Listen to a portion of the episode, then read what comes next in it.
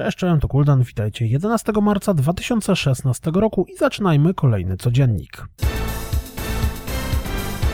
Pojawił się filmowy zwiastun The Turing Test, zmierzającej na Xbox One gry logicznej z perspektywy pierwszej osoby od twórców Pnuma Brief of Life. Sądząc po ich poprzedniej grze i klimacie zwiastuna, chyba możemy spodziewać się trochę przerażającej atmosfery.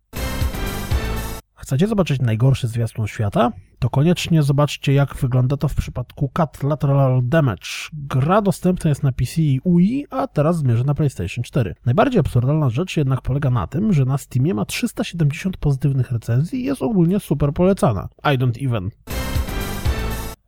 Czas na siódmy mini zwiastun The King of Fighters 14, przedstawiających kolejnych kilku zawodników. Ciekawe, czy co wizerunek hoi ktoś będzie się czepiał.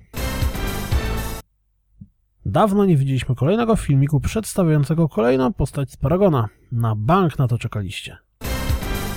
Trackmania Turbo w nowym zwiastunie zaprezentowała odpowiednio odjechane tryby gry wieloosobowej. Co powiecie na dwuosobowe sterowanie jednym autem?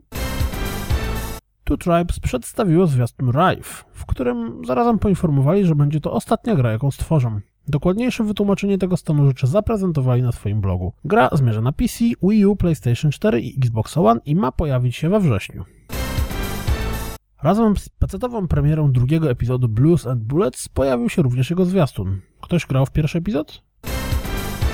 Na Twitterze zarówno Sony, jak i Epic Games zaprosiło pracowników, byłych pracowników Lionhead Studios do wzięcia udziału w Recruiting Event.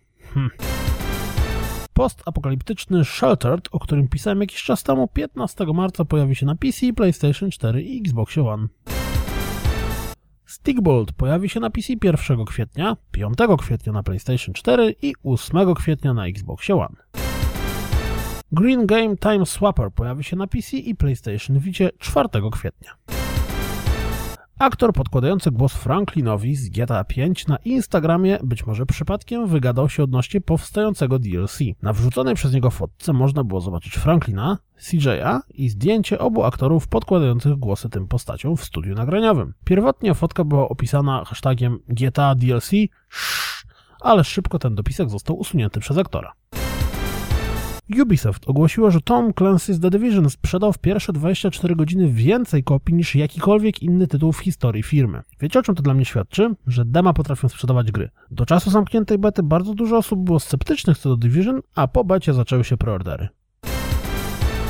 Hitman jednak dopiero w styczniu 2017 roku dostanie płytowe wydanie, na którym znajdzie się wszystkie 7 odcinków. Co więcej, Christian Alverdam, CEO Interactive, stwierdził, że powoli zaczynają zastanawiać się, w jaką stronę historia gry pójdzie w sezonie drugim.